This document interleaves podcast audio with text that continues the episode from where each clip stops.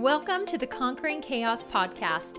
I'm your host, Erin E. Hooley, president and founder of multi-million dollar e-commerce children's clothing line, Bailey's Blossoms. So it turns out I'm pretty good at business, but what really lights my soul on fire is providing other entrepreneurs and mompreneurs with the tools they need to truly succeed. So if you have a business or have one on your heart, you're in good company. Pull up a chair or drop in some earbuds and let's conquer some chaos today.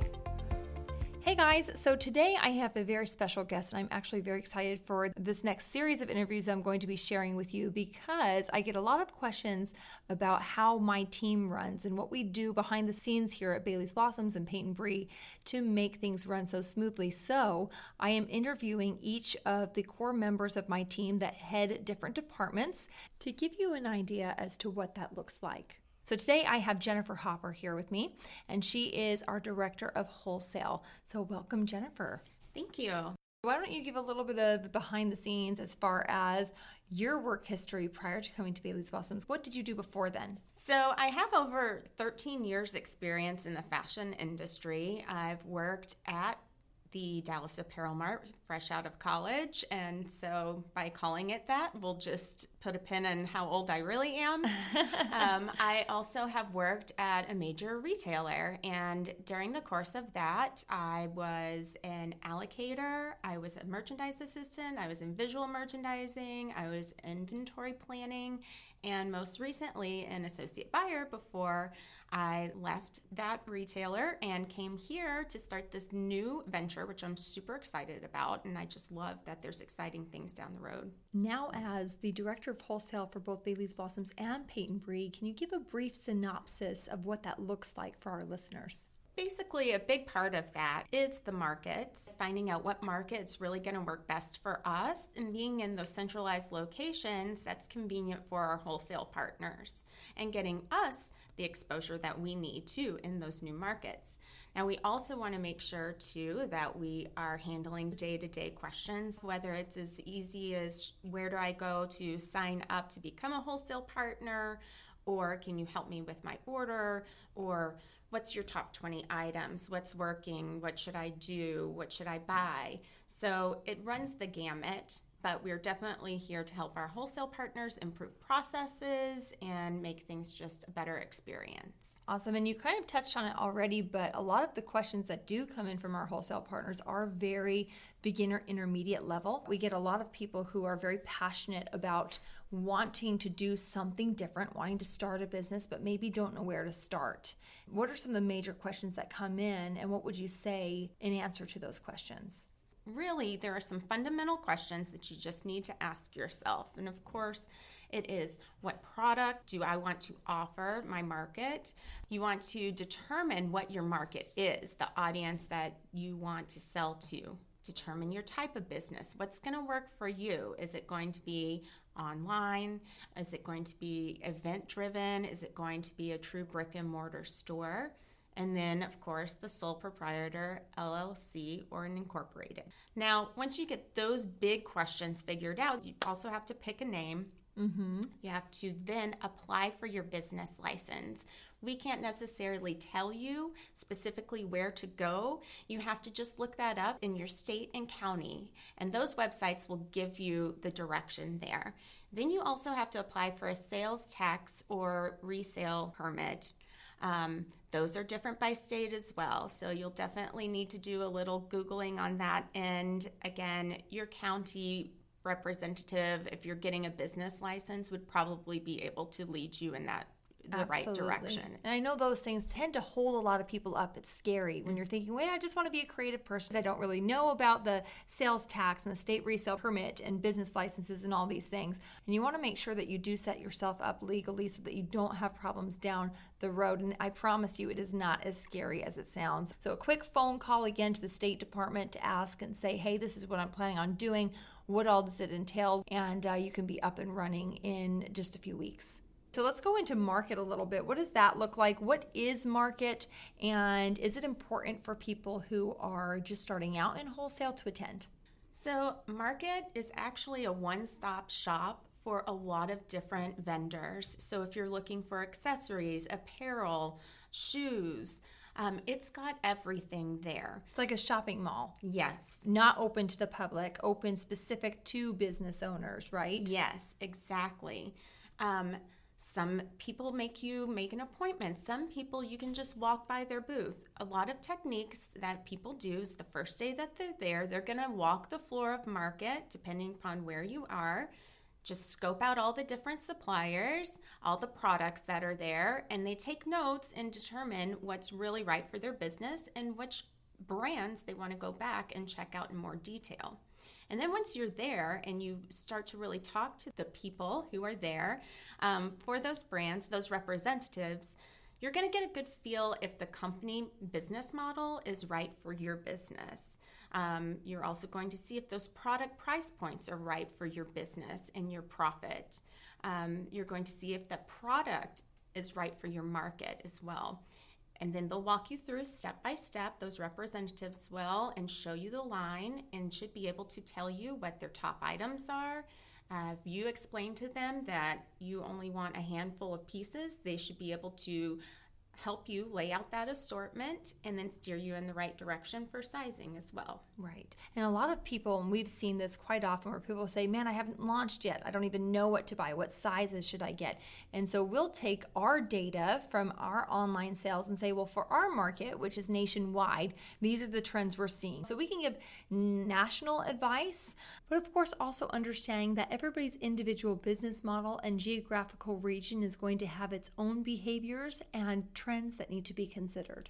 In the very beginning, one of the things that I like to tell new wholesale buyers with us is you can always start small, test small, and then grow into it because it's less risky than if you were to spend your entire budget all up front and then you realize, oh, wait, I spent it on the wrong size. I thought I was going to be serving toddler markets, but everybody's purchasing infant from me, or vice versa.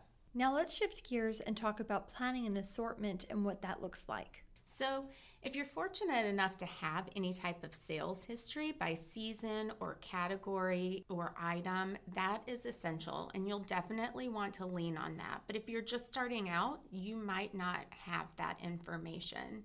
And so, again, you definitely want to start small, pick some core pieces, look at your market trends. What does your competition have out there? Is that something that you want to be competitive with? Is it a major trend that you want to capitalize on as well? Or do you want to try to differentiate yourself and offer something that your competition doesn't necessarily have? So, you really need to do your research of your current and future market trends know what season you're going into so you can plan that accordingly. Then you're just going to want to keep in mind what kind of budget you have as well. So you're going to look at your product, you're going to see how you want to differentiate yourself, you're going to have a vision. Then you're going to see how this works within your budget, and that's going to kind of put the parameters on it to know how much you can spend, where you want to target things. Also, when you're planning out an assortment, how does everything compare with each other? Does it complement or does it clash? You really want things to complement each other.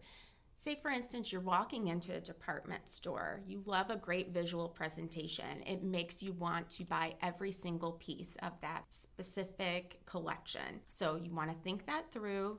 You want to make sure everything complements each other. You want to make sure that you have enough pieces for a coordinating outfit because ideally you would want your customer not to just buy one piece, but to come in buy the whole outfit. Right. That's why market is such a huge benefit. So, no, you don't have to go to market. There's a lot of brands that will allow you to purchase online. There's a lot of brands you can contact directly without attending market. But market's fantastic because you get to see things in person, you get to feel things in person. And of course, also being able to check the quality and make sure that there's no surprises come delivery day being able to match things up in person, make sure that the colors flow together, make sure that what you see online and what you see in person are actually the same thing. Sometimes things surprise you. Colors can be reflected differently on monitors. So having the ability to see it in person is such a huge benefit. Make sure that you have that constant flow and that really great cohesive look for your visual presentation, whether it's going to be online, in person, or both.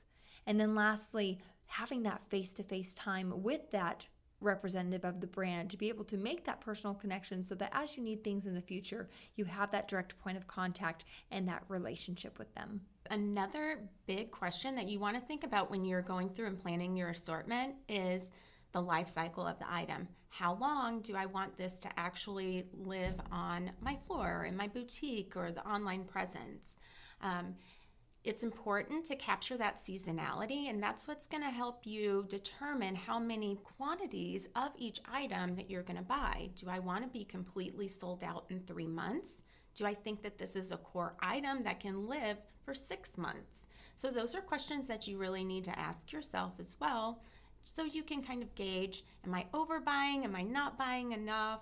And how often do I want to really bring in some newness for my customer? You want to have those new items coming in on a regular basis to make yourself relevant. Absolutely. So, what about performance? How would you advise people to track that performance so they can make better decisions moving forward? So it all depends on what system that you're currently using, what platform. Some people start out with Shopify, some just do a QuickBooks program. So it's entirely up to you, but each system should have its own type of reporting. And you should be able to pull some sort of weekly sales and group it by category. You can group it within an item. Um, you look at both of those types of selling. If you look at performance by category, that's going to help you plan in the future where you need to put those dollars for replenishing those items go forward into future seasons. Absolutely. And one of the things that we do for our wholesale partners every week is we have a private Facebook group where every other week we go live and we tell them the top 20 best selling items and then we show them the new arrivals and any other updates and, and things that are going on. And that helps a lot, especially for people who are not yet comfortable making the purchasing decisions. One of the things that I always advise people to do is hey, it never hurts to ask the people that are currently following you. Your data that you get in the coming months is not always going to match the feedback that you got in the beginning. So take your feedback and then test and learn and move forward with that. Perfect example with us. When we launched our Mommy and Me line, we did a poll on one of our Facebook group pages asking for which sizes people wanted. And the results were very heavy on one spectrum and very low on the other. But then the data of what we were actually selling was the opposite of that once we launched the line. So there's a lot to say for tracking that data, paying attention, and just being aware of the trends that are happening so you don't miss out on potential sales.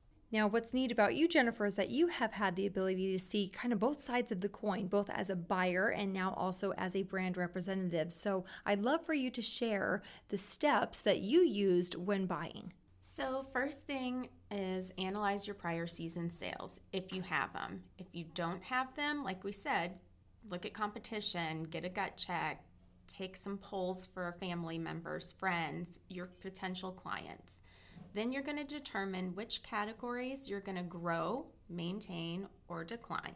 Is it a seasonal item? So I just want to kind of maintain it because I did well with it? Or am I getting a lot of sales from my rompers? And so now I know that I'm going to put more investment into my rompers. So I'm going to grow that. Um, also, you're going to take into account any major strategy changes, events, or shifts of holidays. We found in the major industries that when Easter is earlier in the season, our sales aren't as strong. We found when Easter is later in the season, for whatever reason, the customer really likes it and they used to spend a lot more. So take into that into consideration. Now, you're going to want to look over any of your financial plans by category. That sounds like a scary thing, but basically, you have to know your budget and you have to know how much you're investing for each category. And if I can insert in here really quick too, sure. it's really easy to want to serve everybody. And you're always going to get feedback um, that comes in that is going to conflict with your data.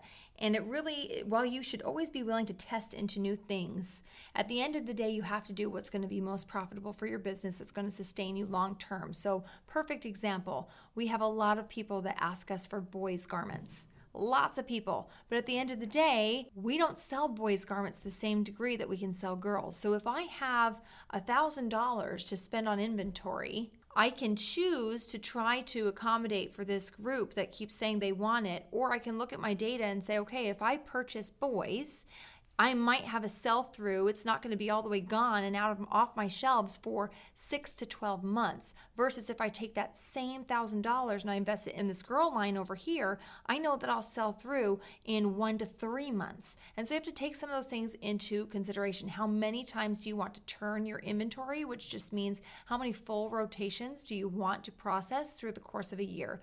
And the more successful businesses are turning more frequently. To that point, once you've kind of made those adjustments and you've taken that into consideration, you're going to review the assortments that you have by supplier, by category, because this is definitely going to help you determine your turn, your profitability, your seasonality, everything that comes into play with your major market strategies, events, shifts of holidays. You're going to also plan your buy quantities based on your sales, based on your information, based on your grow, maintain, decline strategy, based on your projected sell through, your promotional pricing, and you're just going to make sure that that all fits within your financial plan so that you're starting off on the right foot. And you're going to check those cost of goods and your profitability with your promotion you always want to start on the right foot. You don't want to start behind, so that's really crucial. And then once you place your buys, you just wait for your merchandise to get delivered. You set it up in your store, make this beautiful presentation, or whether it be in a store or online or at an event, have a beautiful presentation to appeal for your customer, and then you're going to track your performance. And just like what we talked about, based on tracking your performance, you're going to react in season as you need to. Awesome. Awesome. Jennifer, thank you so much. This has been so fantastic. There's so much of this I wish that I had known for right from the get go. I've learned a lot of this through the School of Hard Knocks. Um, and so I hope that this serves those of you who are looking at starting up a business, looking at doing some wholesale, whether that's in the clothing and fashion industry or another. These same principles still apply. So thank you, Jennifer. Thank you so much. Thank you for taking the time to connect with me here on the Conquering Chaos podcast. If you enjoyed this episode, will you please take a moment to leave a review? It's the fuel to my fire and lets me know that my efforts to enact change and broaden your perspective of what's possible matter. Thank you so much for your support. If you want more content like this, don't forget to subscribe and connect with me on social media at Erin E. Hooley or at erinehooley.com. Have a fantastic day. Get out there and conquer some and chaos.